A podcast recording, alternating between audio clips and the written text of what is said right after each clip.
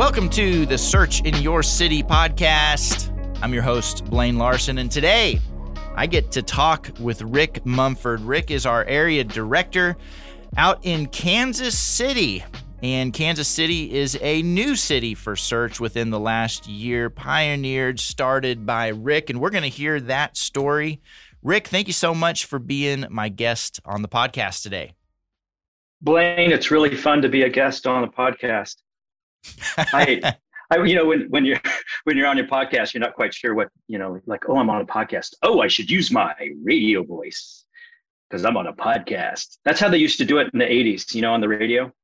I do know that's how they did it more recently when I was going around to radio stations, and I would recommend that uh, you do not use your radio voice. Use your regular what? voice. Don't you like my radio voice? It's partly cloudy, 75 degrees, wind from the north, five to 10 miles an hour. What's amazing yeah, is that people I won't can, do it. it's just amazing people can get a job with that voice. But at any rate, uh, we're not here to talk about voices or DJs or any of that kind of stuff. We're here to talk about you and what God's done in your life that's brought you to starting search in Kansas City. So, um, Rick, tell us a little bit about the basics, your family, uh, your career for the last few decades. What have you been up to? Yeah, I'm married. I found somebody to marry me, Blaine. Uh, With that wife, voice, Amy, it's amazing. I, yeah. this is my normal voice, just so you know. It's good. really this good. Yeah. It's, we've been married. It'll be 30 years this September um, that we've been married. And we have three sons.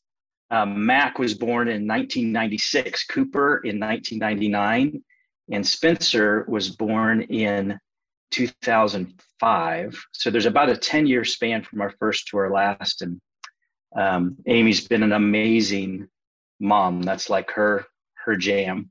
Um, she also likes visual merchandising and uh, you know has a lot of things, but mostly she's a really really really good mom. And so over the years we've been we've been in ministry. We got ministry um, youth ministry when we were in college. Uh, went and worked at summer camp and worked with the youth group and K Life and things like that in college. That was like 33 years ago. And over the years, have done youth ministry in California, in Paris, France, went overseas with Young Life and launched Young Life over there. Um, in Colorado, that's where I went to seminary at Denver uh, Seminary, graduated in 95. We did youth ministry in the state of Missouri. Um, and a lot of it in Kansas, in the Kansas City area, either mostly in Lawrence, Kansas, and, and now um, in Overland Park. And it, I've been on church staff as a youth pastor um, and a lot of parachurch. Um, I've always had a passion just for uh, introducing people to Jesus and um, helping them grow in their faith and doing that however I can. So we've kind of been all over the place, and my wife has been a trooper. Lots and lots of kids tracking all sorts of things into our house over the years. Ooh, I'll bet. Yeah, yeah. So three three boys. That's I can only. I've I've got two, and that that keeps me busy. Um, they're they're rambunctious. Yeah. The joke is my last name's Mumford, and so whenever people find out what my name is, they, they're like, "Oh, Mumford and Sons." There's a guy. I was I forget where this was. It was just a few weeks ago, and the he tried to put it into a joke. You know, he's like he wanted to work Mumford and Sons into a joke, and he couldn't think of like how to say it. So he just kind of muttered under his breath. He just goes, oh, Mumford and Sons. that's as far that's as far as he got. I was like, couldn't even work it into a sentence. But and that's the yeah, that's the that's the gig. Mumford and Sons. We're just a different different set. We don't make music.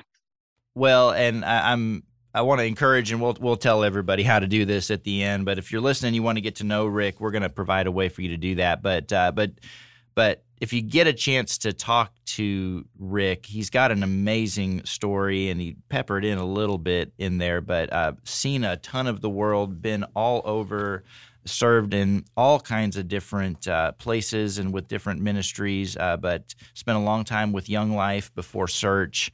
And it's just one of the things we love about Rick. We love about you because you bring so much experience and wisdom and expertise, which is um, why you're starting search in Kansas City. So, what I want to know is how God led you to search and to the role you've got now?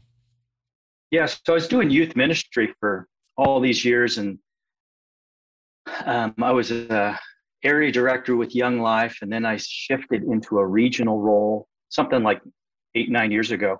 And in um, December of 2018, I went on sabbatical.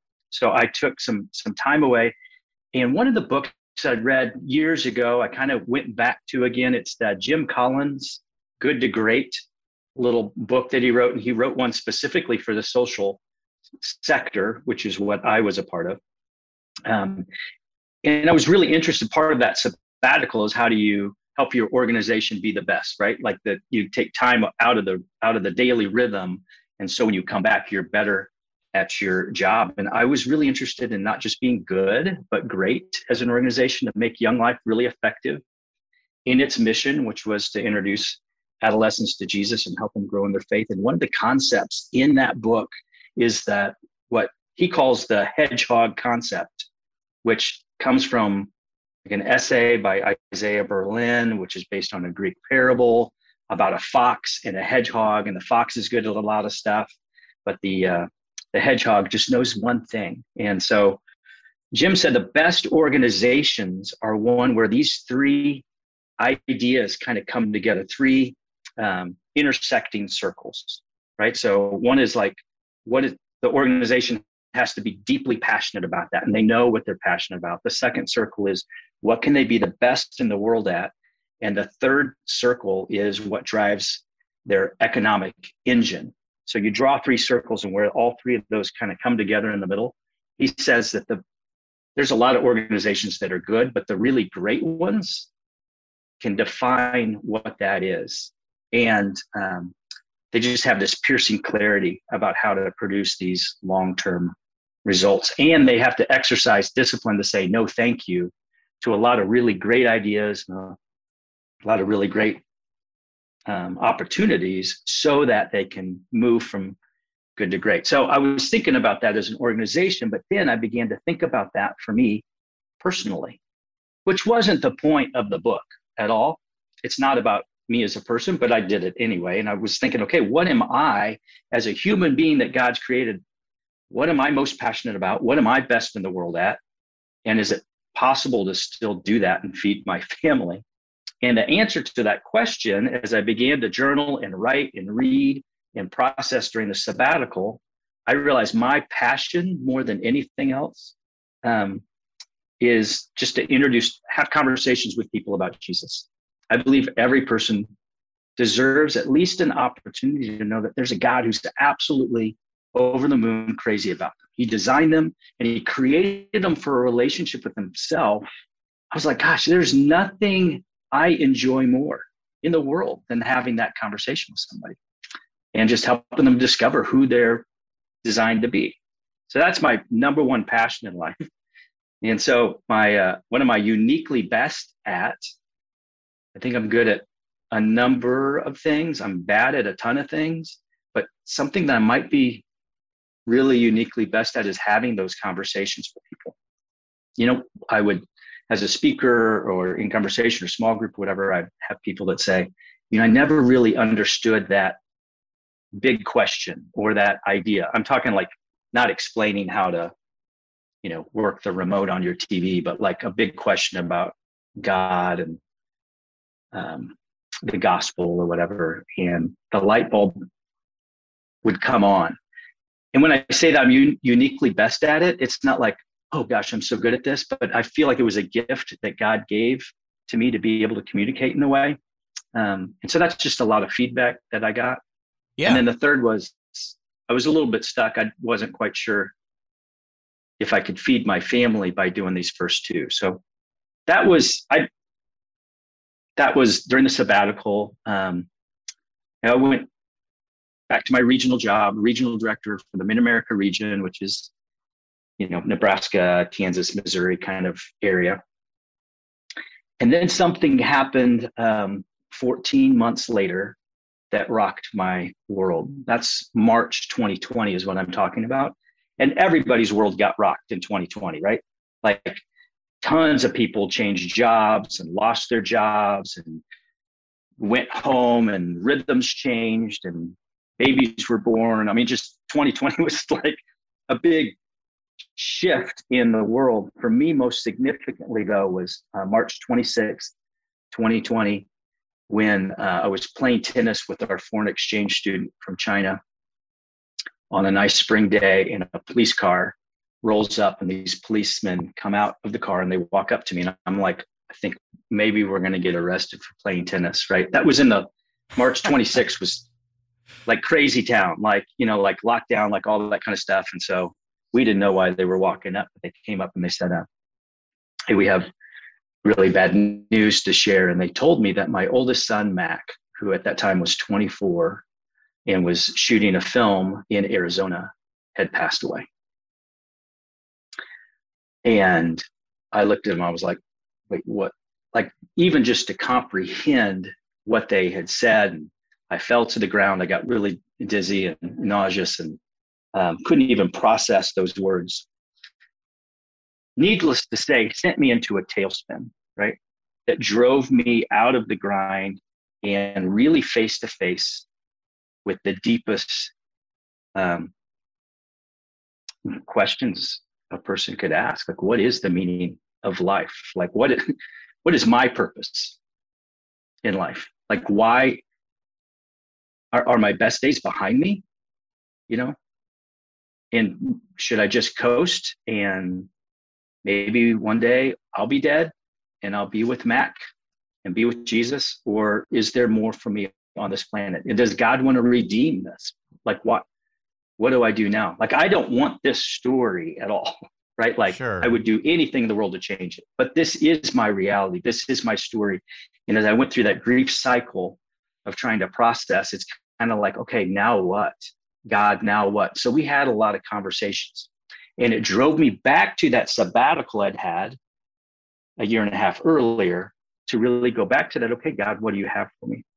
And that led me to asking questions and talking to some people who directed me to search and said maybe this might be um, a good fit for your passion and your gift set and um, a way you can do that. So in 20 what was this? 2021 i finished my book mac and jesus which is about the gospel and it's about jesus and about mac and it's a little bit about this process but mostly about you know just going through hard things in life and where's God in the midst of that. And then in October 2021, yeah, that was, which at the time of this recording is what, eight months ago, 9 uh-huh. something like that. And that's when I started. Yes. I met you along the process. Yeah, we had uh, all kinds of meetings along the way as you were uh, discern. We were all discerning if this was the right uh, the right step. But one of the things that I just uh, admire about you is not only how you processed Mac's passing and everything that you went through to figure out how you how you handle what uh, for parents is the worst thing that could ever happen but then secondly how you've handled moving forward and vocationally, it seems to me that that that's only given you clarity and and passion for what you're doing now.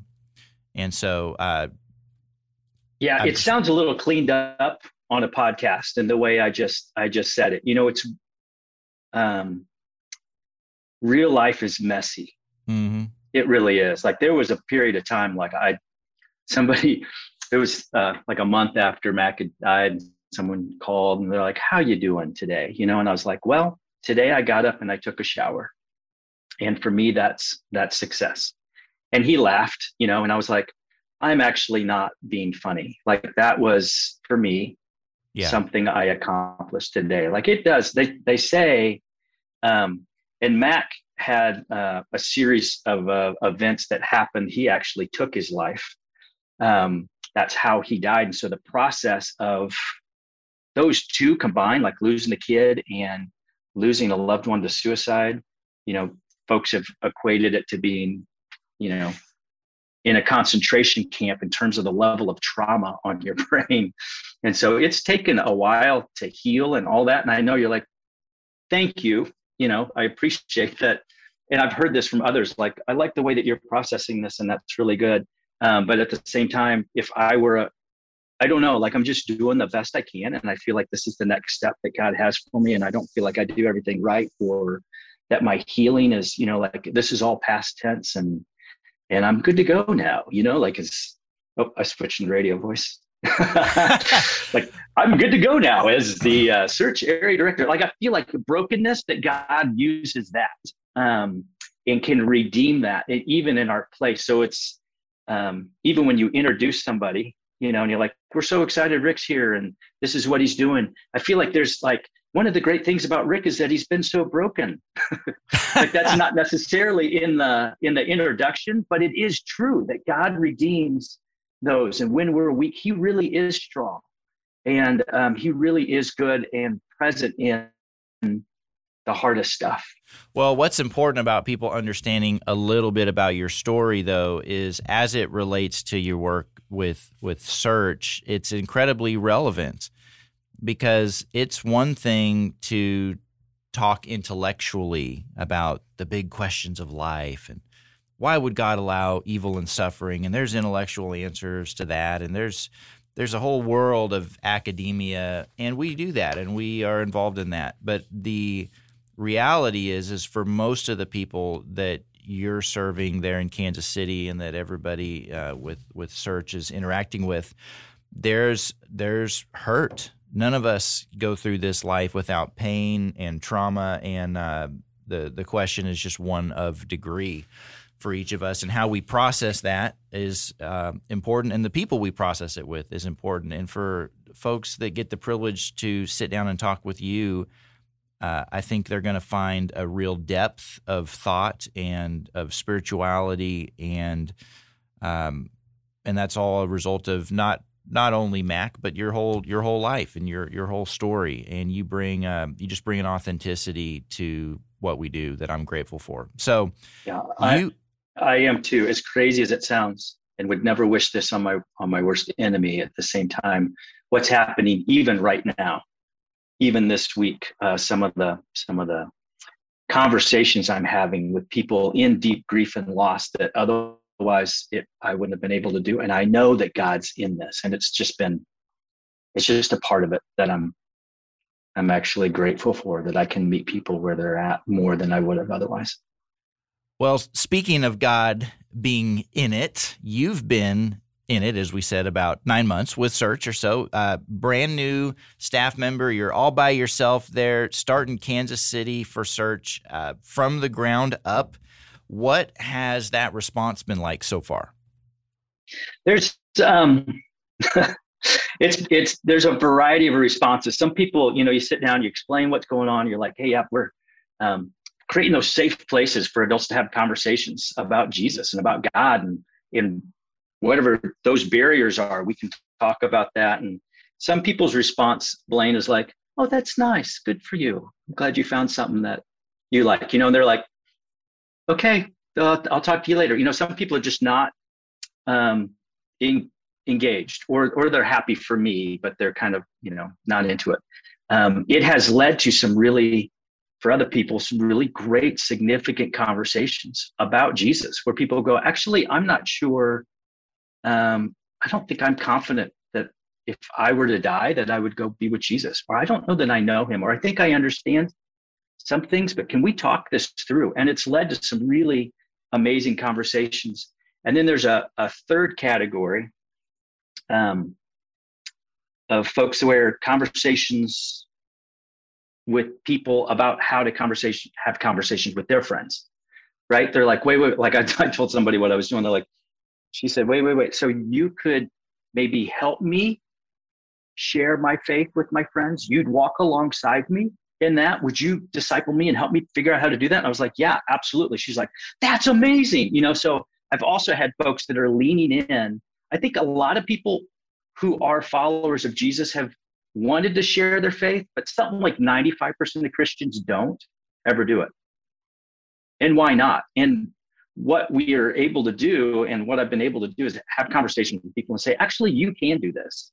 Um, this isn't like just for super uh, people that have a skill set that you don't. Like God has given you this ministry of reconciliation, and you can have these conversations. And I'll walk alongside you as you do that. So that's been super life giving and fun. And overall, the thing that is fun is I think search meets the unique need in Kansas City. It's not like, oh, and here's another ministry doing the same thing as everybody else. So from church folks, non-church folks, it's been overall, it's been really uh, encouraging and overwhelming.